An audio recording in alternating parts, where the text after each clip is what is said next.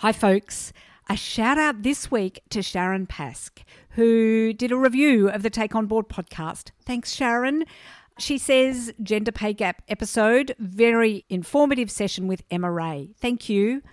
Well, thank you, Sharon, for taking the time to do a review. We love to get reviews here.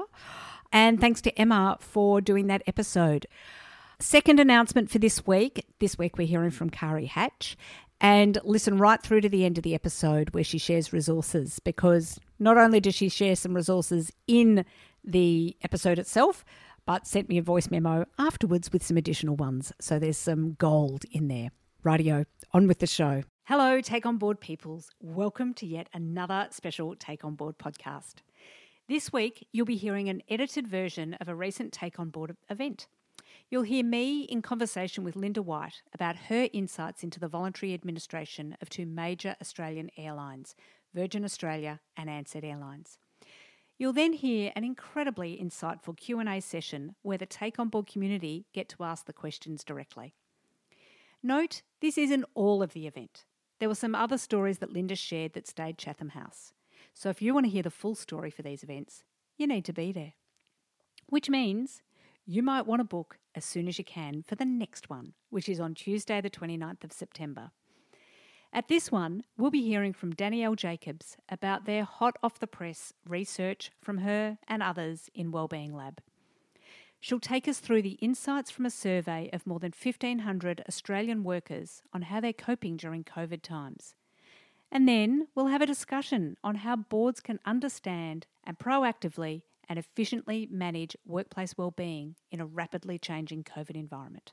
Super early bird tickets until the 15th of September. There's a link in the show notes, or get in touch if you want to book. I look forward to seeing you there and to facilitating more knowledge and relationships amongst the Take On Board community.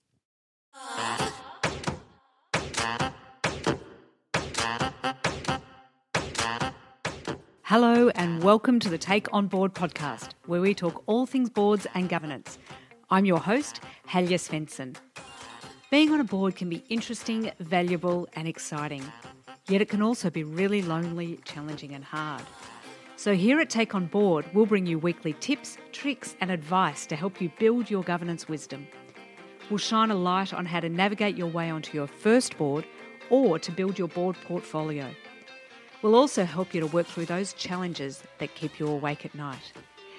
Each week, I'll talk to women who have been there, done that, and together we'll discover what we need to take on board to be your best in the boardroom.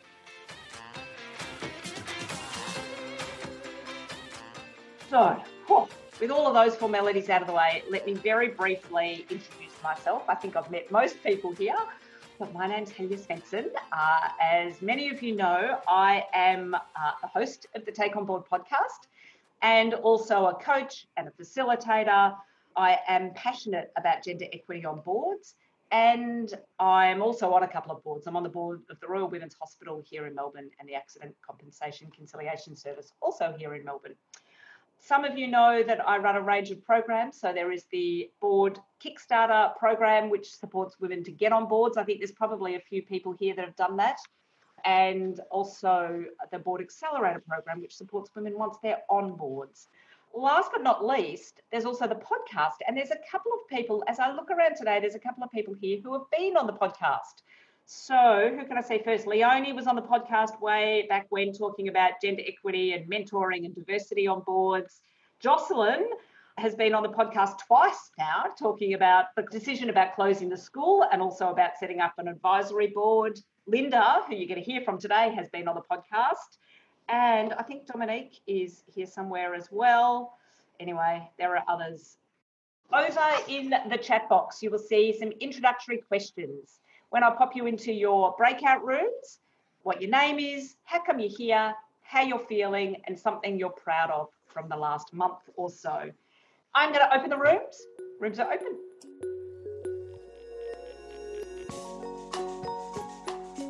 Now everyone's joined us back.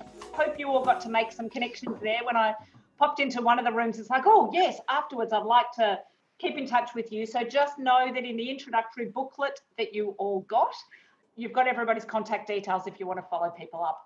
It is one of the things I love about this is that you get to follow people up afterwards. Today we are recording that special Take On Board event live with Linda White.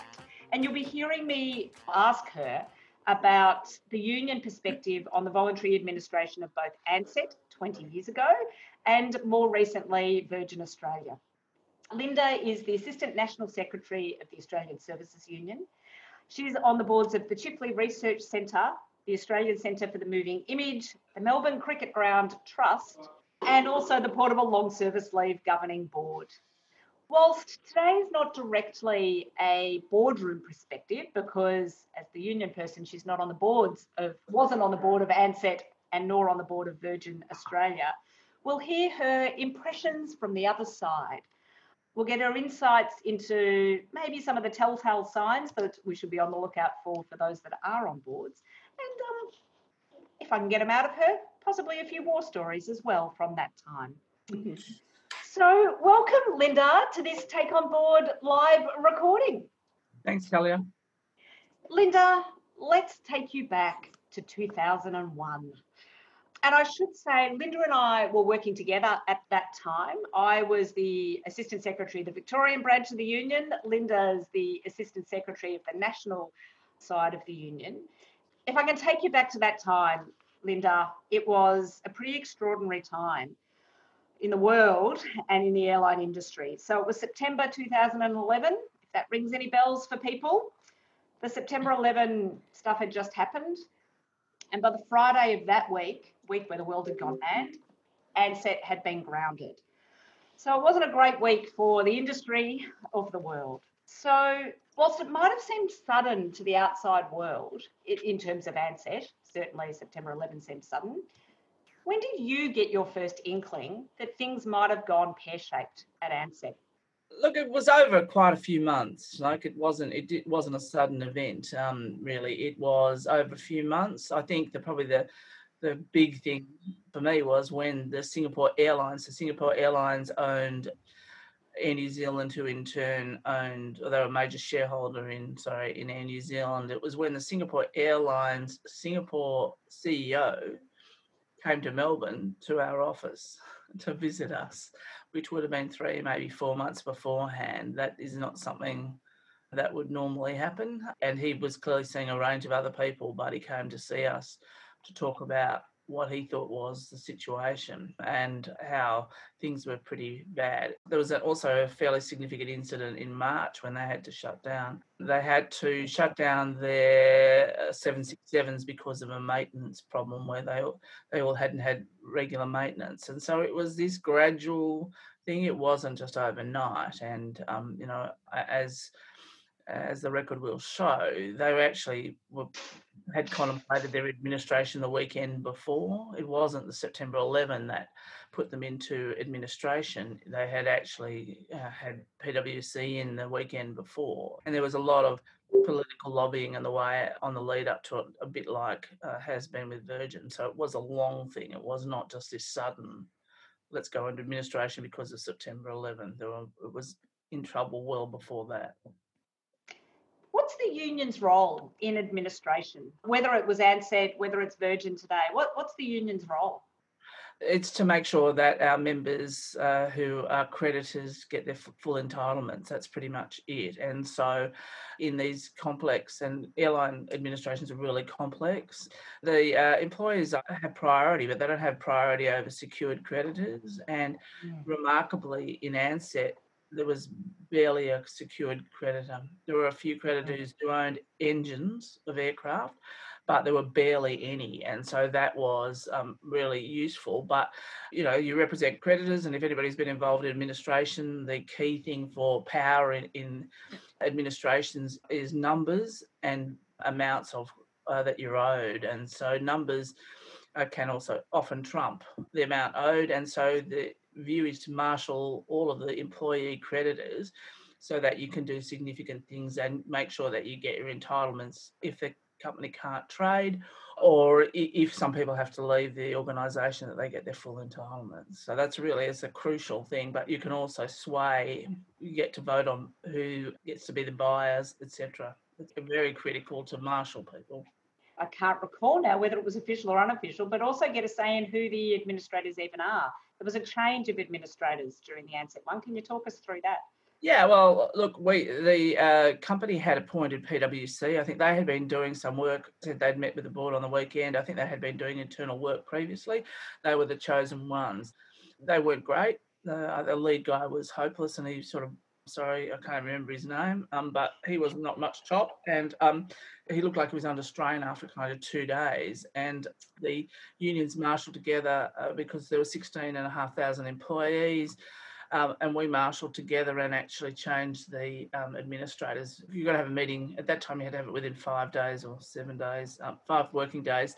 You had to have the meeting, and we changed the administrators at the first meeting by using the 16,500 proxies that we got, and we changed it to a fledgling company who's well known now, Cordamenta. That was their first big gig. They'd previously been Arthur Andersen Partners. Arthur Andersen had collapsed under, I forget which one it was, one of the big American collapses. They had been implicated in that, and then they, Arthur Andersen Worldwide collapsed, and they moved on to form Cordamenta, and they were compelling. They also offered a very good deal on their fees, which proved to be important given the administration took 10 years.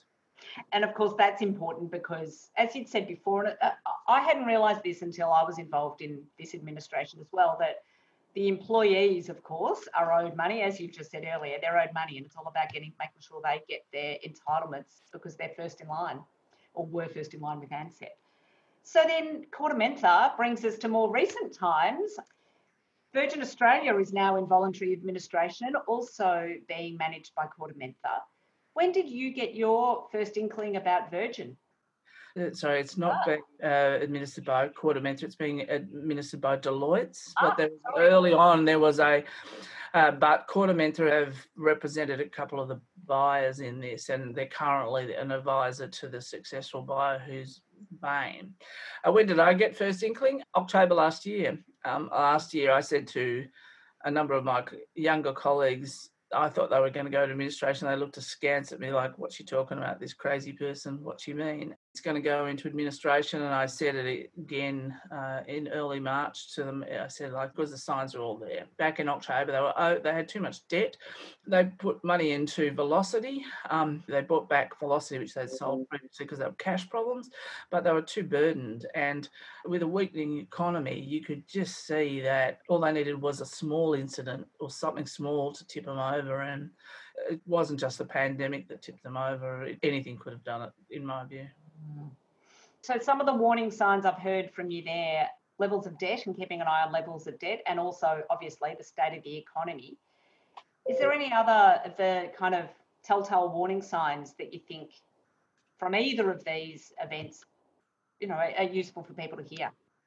Look, I mean, airlines is very specific. You know, it's a very hard business, and you really have to know your business pretty well. But it's, if you're at a consumer confidence business, if you're in a very tight market where you haven't got many levers to pull, then those are the things that are going to, and there's no way out, right? And yeah, if you've got overburdening debt and there's really very little way to service that debt, and you depend on one thing, which Virgin, I mean, they've got a very good frequent flyer program, which didn't go into administration. That's their Velocity. It didn't go into administration, but it's really debt and where your income's going to come from. And, you know, hopes and prayers are not going to do it in those sort of circumstances, as I can see it. As I said, I don't think it wasn't the pandemic that pushed them over. Anything could have pushed them over because of the way in which the circumstances in which they were, and the debt that they're carrying was just massive. And in fact, you know, just in terms of cash flow, I think you were saying yesterday the second report of the administrators came out. Mm. Any key things from that you would like to share? Well, who knew? Who knew they might have been trading insolvent for 3 days? Who knew, right? They, of course, the directors are never going to admit that that was the case, but it won't come to anything unless it goes into liquidation. But I don't find that surprising in the least. It also talks about that Velocity issue, that they were overburdened by debt. Like, it was a really good idea, but I think it's a real lesson for boards. Like, don't spend money you don't have in a circumstance. You know, even if it's a great idea, you've got to put risk against reward, and that's what really tipped them. They were already laden with debt, but this was the kind of the last straw, in my view.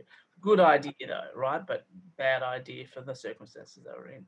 as the record will show, they were incredibly buoyant and very happy. You know, they were saying kind of crazy things, which was very unfortunate, like about how good it was and all that. And it just wasn't objectively true. And that was very, it's been very bad for the employees because they're a bit, they've been overly optimistic about things. And when private equity buys your company, you're like, it's not a pleasant experience, right? They are trying to get money out from day one. And so everything is very under scrutiny, job losses, reorganisations, the whole thing. And if you don't see that coming, you really, you know, that's pretty hard on the employers as we currently speak, very hard.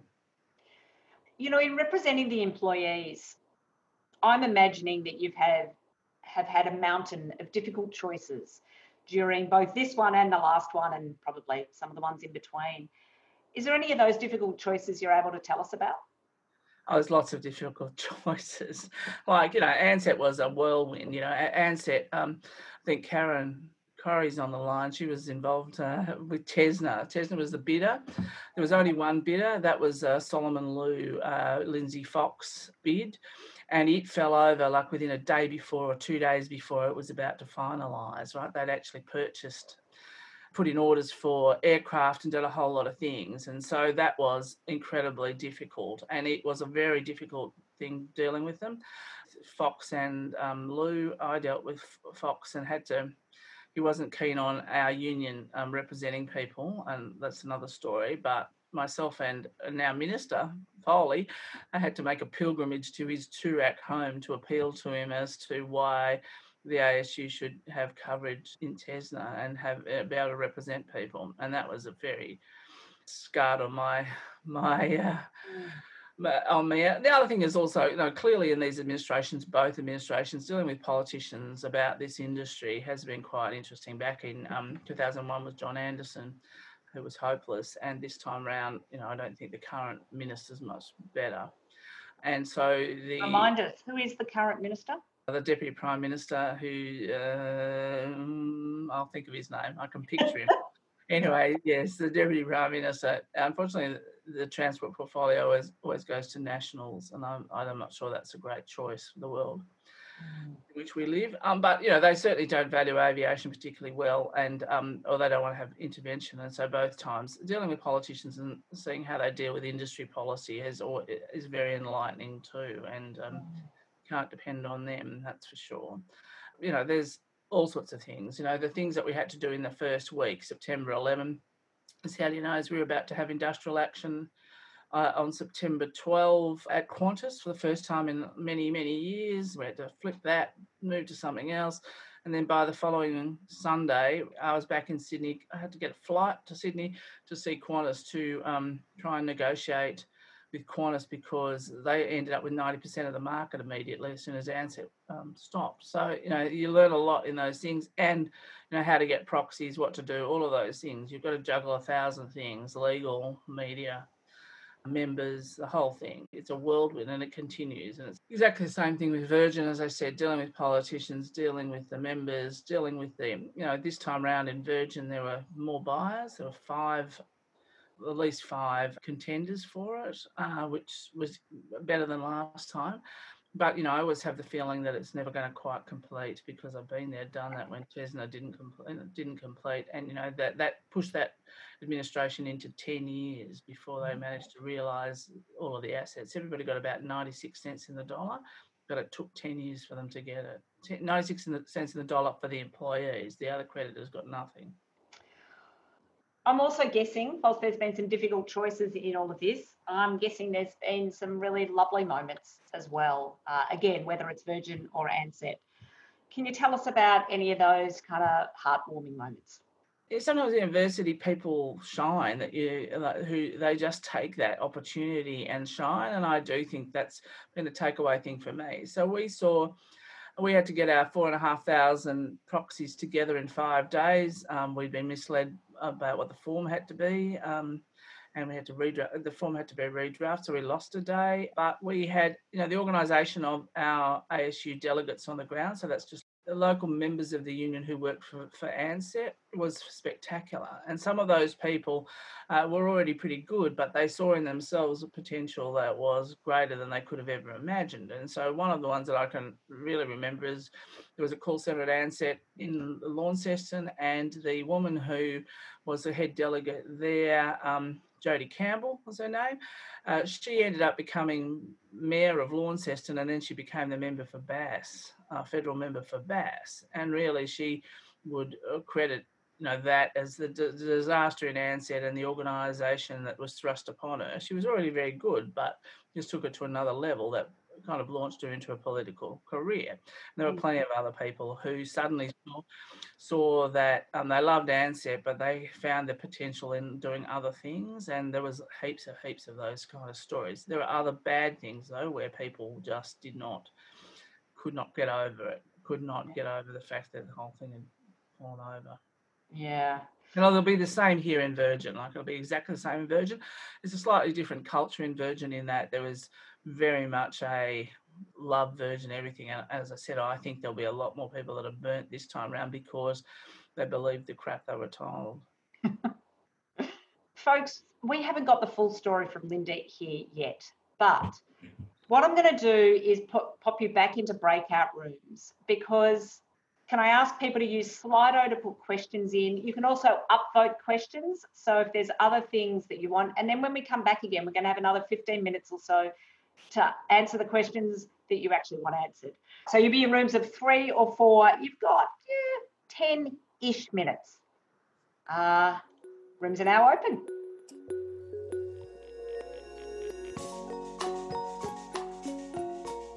Welcome back, everybody. So I will moderate this as we go, but I'm going to ask people, if you can, to ask your own question. So our first question that comes from you, Dominique. Linda, if you could see that Virgin was in trouble back in October, why couldn't the board? I think they could, but it's a very big thing if you're a professional director to suddenly put your show into administration, right? And you hope against hope that some good thing is going to happen, or it's not going to go. You know, what you think is going to happen is going to happen. I mean, I talked to the CEO. He says, "I never saw it coming." I go, "Well, why are you a CEO if you couldn't see it coming?" I don't know, that's just bravado, but it's a big thing. I pondered this a bit. Like Ansett, they waited too long, right? And so with Ansett, the reason it collapsed is because there were 3 airlines. I think at that time Virgin could have collapsed as well, and it was really a question. And what they did is they unfortunately left it too long to go into administration. They had intended to go into administration and trade out. They could have done that, but the intervening act was September 11, and that made it difficult. In this one, maybe waiting wasn't a bad thing for them, because how do you ever get a situation where you get the government to subsidise your workers, you get to reorganise around, and you basically attract a whole bunch of people who are after distressed assets. And there were 5 or 6 bidders, 3 of whom were really serious, right? So in waiting, it benefited Virgin because of what they got. Like, it might not complete, I don't know. Don't quote me on this, but I was, given the Tesna example, I always think you just can't, you don't know. And the market is getting worse and worse, but they would have paid a rock bottom price for what they've got. Private equity are used to doing that sort of stuff, but this one attracted a whole lot of distressed assets, and it's a distressed asset buyers. And last time it was far more difficult, and it didn't attract anybody. And so I think that if I'd been Ansett, I would have gone much earlier, and then they could have traded out of it, and then it would have been Virgin who were gone. In this one, I think probably by not going. It wasn't their skill. Luckily, the tipping over event was so massive. Like, literally, they've got 6 months of government subsidy for their workers. They've been able to do it quickly, and they had a flood of buyers, but at a low price. And they were also dysfunctional at Virgin. And that was the same at Ansett. The director was a bit dysfunctional. They were dysfunctional. And the other thing I'd say about airlines is it's really ridiculous to have directors and shareholders are in the same industry. And that's what happened with both of them when you look at it dispassionately. And so when there's a major thing that affects the whole industry, well, they flee back to their own country and their own airline, right? And so I think that would be the same for any business. Like if you've got people who are shareholders in your business or in the same business and something catastrophic happens that affects that whole business, then you're in deep trouble. So you've got to be very careful about that. And that's happened twice now with Ansett and Virgin. There are a lot of common characteristics. Yvette, your question's next. Linda, nice to see you, by the way. You indicated that you knew the Virgin collapse was coming. How do you use that knowledge? Who can you warn? What can you do with the information? Is it just like carrying a big rock around with you? Oh, I warned our people. My duty in the union is to the members, and I've said to these organisers who looked at me askance, like, how do you know this? And I go, like, it's going to happen. They look at me, yeah, sure, she's raving. How does she know? And I go, like, it's going to happen. And then they all now say, anything I now say is measured against the fact that I was right against that. Well, they hadn't realised I've been right many times. But anyway, this one was a very big right. What we had to do is position a bit better, right? So we positioned ourselves ready for this. And I said it to them, we've got to get ready for this. We have to, how we're going to bargain, what we're going to do. You know, we were about to start bargaining. I said, I'm not sure that we should start bargaining right this very minute because I think bad things are going to happen. And so we shouldn't be rushing into all of this. We should hold what we have rather and worry about that later. But I did warn them, and I said, we better get our organisation very, very, very ready for something like getting creditors doing things. And so getting proxies and getting ready for that. And that's what I said to them months ahead. But we also stopped. We decided not to bargain because I just didn't want us to be in the middle of bargaining in a circumstance where we really didn't know what the whole thing was. So we've got an open agreement at the moment. It's expired. You know, what happens in administration is they try and negotiate. You know, you've got to renegotiate. And so we are going to renegotiate. But also, like what we would have renegotiated at the beginning of all of this versus what we're going to do now is quite different, because now people have been stood down for months on end. People understand that way more, and there's a lot more things that are far more important that we have to think about. But yeah, I warned them and we got ready. Michelle, your question has been rocketing up the charts and you're next. Thank you, Helga. Hi, Linda. So my question is a two-parter. Number one, I'm on a board and I can see this train wreck coming, but I appear to be the only one. What's your advice about how I would call that out? Part two is, and what if I'm an emerging female board member or even an established female board member? And when we were having a chat in the breakout room, Nicole and I, about some of the glass cliffs that females find themselves on. What do you do if you're number one, the only one who appears to see it? Your voice is not being heard, but if you are that emerging female board leader, what's your advice? I mean, I'm in the business of winning the hearts and minds, right? That's what I do day in, day out. So how do you do that? It's conversations, it's winning people and talking to them. Like, so I would be talking to people, like your only forum is not the forum in the... You know, when you sit around the board table, the forum is everybody that you talk to behind the scenes when you, if you need to, and that's how you do it. Like you just have to have conversations, talk to people and bring people together. As I said, in the battle of hearts and minds always against employer, not against, but, you know, the employers have to say one thing, then you have got to talk logically, be straight shooting, listen to what people say. If it changes your mind, be open to other viewpoints, but also work on it. That's it, if that's what you think. That's, to me, the only way to convince people. And sometimes you win and sometimes they listen to you and sometimes they don't. And if they don't and you were right, then... remarkably, they listen to you again. Yes. They listen to you next time. And so, you know, like every post isn't going to, you know, be a winner, and that's not be the right way to do it. But I just think dialogue's the most important thing, and to talk to people and put your point of view. I would never be scared to be at point of view, and those who've been on boards with me will know that I'm not afraid to be in the minority. You can't be afraid to be in the minority if that's what you truly believe. You can't be a contrarian all the time, though. If you believe something seriously, then you're mad not to. And as I said, sometimes everybody comes round to your opinion because something happens that changes their mind or you've changed their mind. And so that's how I would handle it, basically. Jenny, you're next in the list. Could you ask your question? Thanks, Halia. So, Linda, the pandemic is seen as a black swan event. Interested to know, did any of your boards have any foresight or risk management strategies in place to deal with an event of this sort of magnitude? I don't think so. I don't think the MCG Trust ever thought that the AFL Grand Final could possibly go anywhere other than Melbourne. No, not in anyone's wildest dreams. And I still think they're going to try and hold it here. No, no. Look, these things are so wildly out. But I think that what I've seen on the boards is the ability to take on the challenges and move very quickly about the challenges. And I'm on, three. So the Portal Long Service Leave Board, that has affected the working in a couple of the industries, and we've had to deal with that. And MCG, clearly, AFL, no, nothing. The whole business is around one thing. And then Acme too, that actually worked in favour of Acme because we were renovating and was a bit behind time, and you would never know that, right? So, but it's also opened up a whole lot of doors about how things should be done digitally. So I do think that, no, nobody ever plans for it, but the smart people, it's one thing to know what the problem is, it's another thing to know how to fix it and what the solutions are. It's like doing focus groups. People tell you all the things, yes, but what does it mean and what do we now do, right? And to me, the smart money and the smart people are the ones who can hear what is being said and know what to do.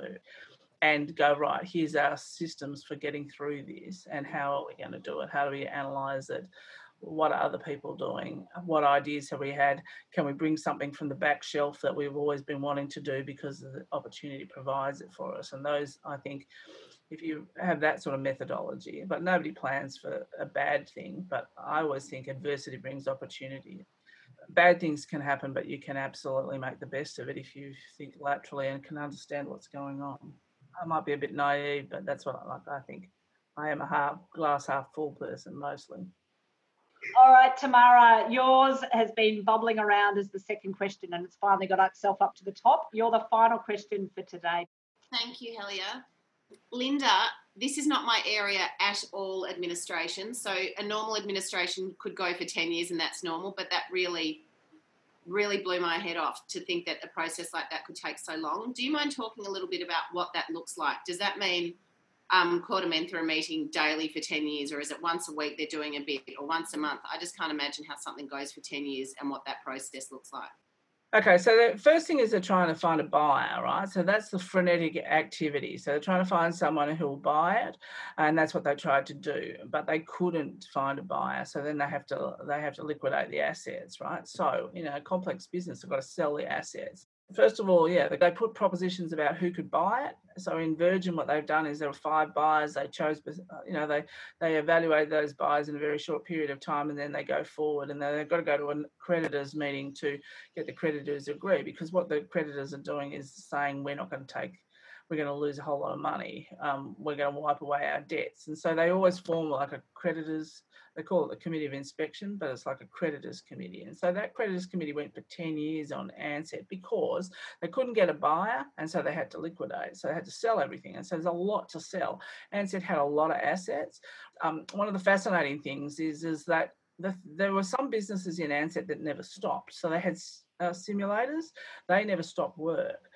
They were, and the simulators are where pilots go and train, right? So that continued on. They also had, because they had, lots of different aircraft, they had lots of spare parts, and that was a really very large business. And then they also they owned their planes, a lot of planes they owned. They didn't own some engines, but they owned their planes. And so systematically they were selling those planes and those parts and all of the assets. They had they had real estate. So they're selling them down and they're trying to get the best price. And they're dealing with creditors, always a lot of litigation as well in things from creditors, like Diners Club had there was big litigation both against and Ansett, the administrators against it and the creditors against, and so there's a lot of stuff, but they were mostly selling things. So the interesting story in Ansett is that they did sell quite a lot of their planes, but they were old planes, and so I remember on one creditor, so we weren't meeting weekly.